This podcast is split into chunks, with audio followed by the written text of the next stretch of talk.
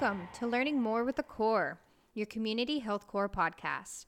My name is Keeley Hancock, and I'm a current social work intern with Community Health Corps, East Texas's local mental health authority. Today, I have the pleasure of speaking with our Crisis Services Program Manager, who has worked with Community Health Corps for almost eight years. Jessica Cheshire is a native of Boone, North Carolina, where she obtained her bachelor's in psychology from Appalachian State University, and a Letourneau alumni, where she gained her master's in counseling. For those of you wondering what crisis services consist of, according to the state, crisis is when someone is at risk or imminent danger of hurting themselves or others. This can be presented as someone having suicidal or homicidal thoughts or actions that they have taken in reaction to those thoughts, or in some cases, psychosis. Of course, it's not always presented that clearly, and that's why Jessica's team helps collect the information that helps guide the individual to the appropriate services. So without further ado, Miz Jessica Cheshire. Welcome, Jessica. Thank you again for making the time to discuss your program today with us. You're so welcome. I'm excited. You know, I'm sure you can understand the word crisis can leave people feeling a little uneasy. Sure. You know, the first words that come to mind might be hostile or dangerous or unstable. Um, for those people who kind of have that instant thought. Would you say there's like a typical person, a typical clientele that you're, you and your team are serving? So crisis doesn't really apply to one people group, right?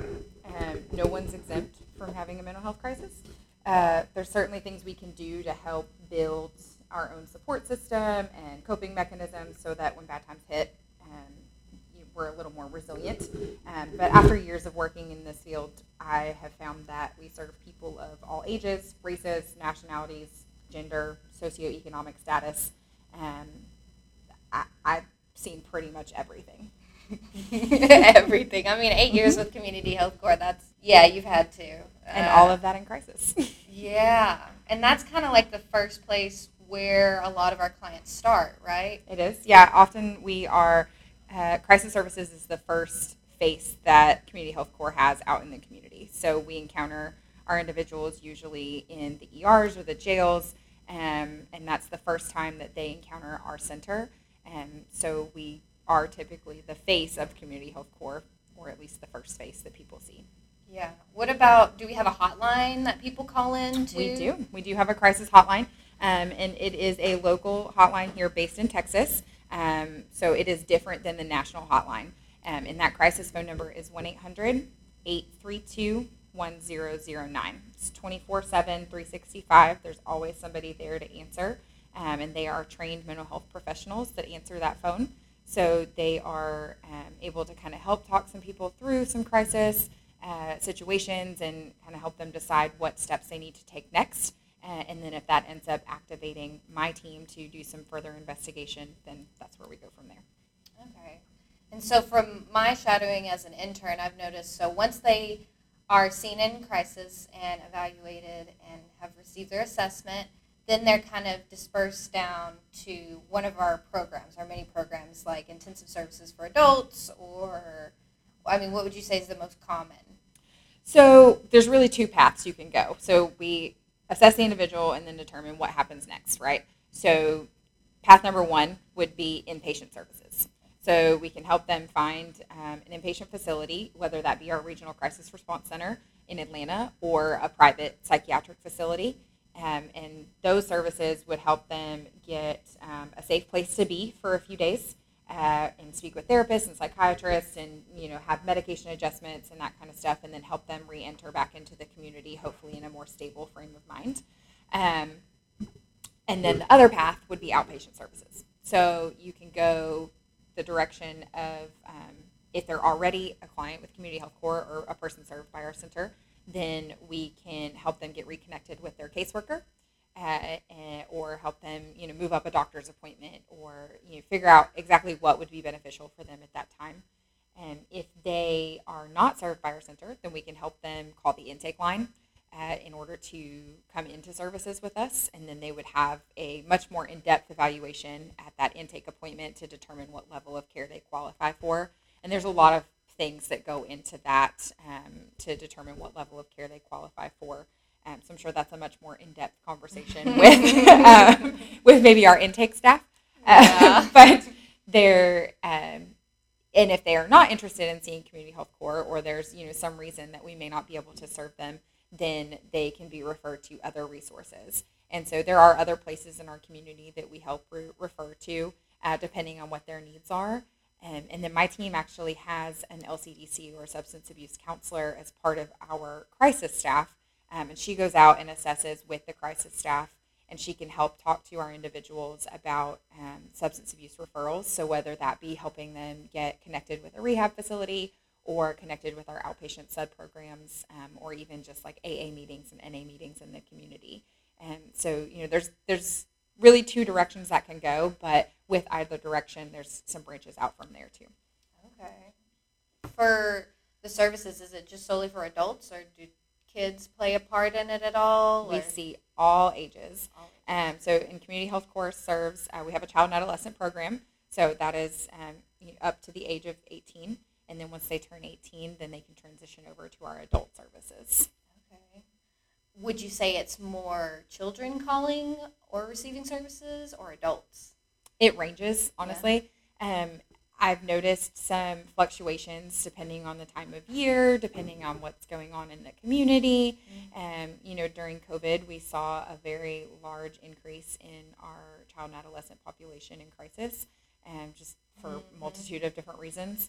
Um, we do see some fluctuations in how often we're seeing child and adolescent populations um, when school starts back, um, or when school is ending for the semester. Makes a lot of yeah. sense. I mean, the anxiety of going to school, or then the anxiety of coming home from school, like that's, yeah, I'm so glad we have this program. Yeah, absolutely. So, like, with working in this field, it's, I mean, it's super heavy, obviously, but coming into it, did you have a different idea of what mental illness was compared to what you have now? Um...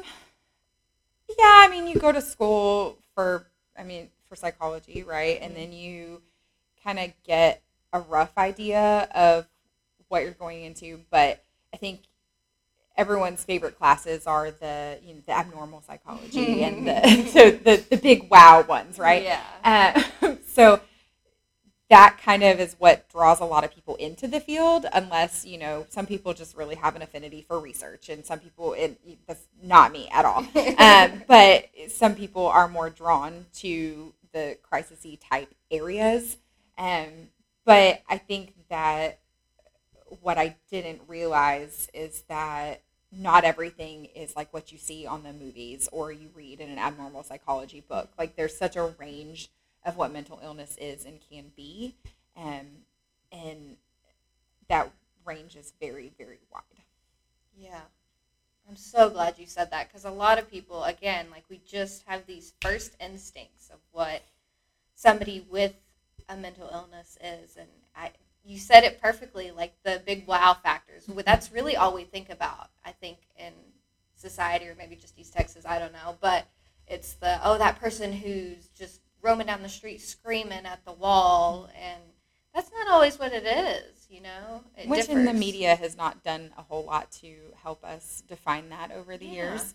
And um, you know, movies are usually about the the bigger mental illnesses yeah. or the more serious ones, and um, and so we don't get to see a lot of the lesser known mental illnesses yeah. that are out there. It's very isolating too for those mm-hmm. people, you know, who who are, like, the, the community's scared of them.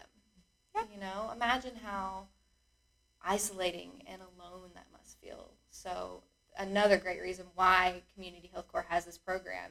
Uh, I know everybody who I've met who works over there is so compassionate and so kind, and is also very well trained in the field. Um, what is it that I just trained in? The Mental Health First Aid? Yes, Mental Health yeah. First Aid. Even our, uh, us interns, we're trained in that, so we know how to meet somebody where they are and just kind of dismantle the stigma, and also just bring them down as well. Don't escalate the situation. It's it's right. important. Yeah, absolutely.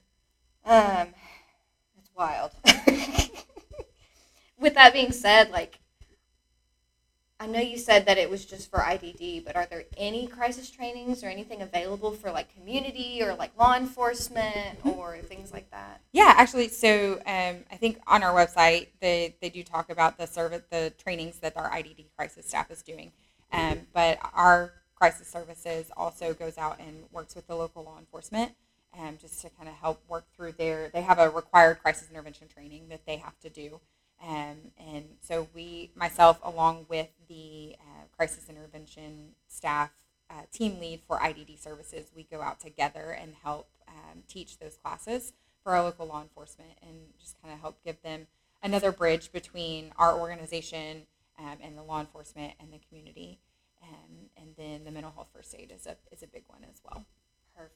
Okay. I feel like teachers should be in on something like that as well. So the mental health first aid is usually um, yeah. is a big target towards our teachers. Okay. So they do the mental health first aid in a lot of our school systems, okay. um, and that's that's a relatively recent acquisition over the last few years that they've they've worked really hard to build that program and, and do that in a lot of school systems locally. Um, so our teachers are getting that. Okay, yeah. Perfect, because I know mine didn't. um, well, great. Well, y'all, again, if you're looking for an internship or if you're already have your bachelor's, unlike me, and you're looking for a job, I mean, Community Health Corps is always hiring if this sounds pretty interesting to you. Um, this is just one of our many program directors, um, and she's specifically with Crisis Services, um, but we have so many others. Please visit our website at community health core dot com. And again, Jessica, thank you so much for your time. I know not everybody wants to do a podcast, but you did today. You're so welcome.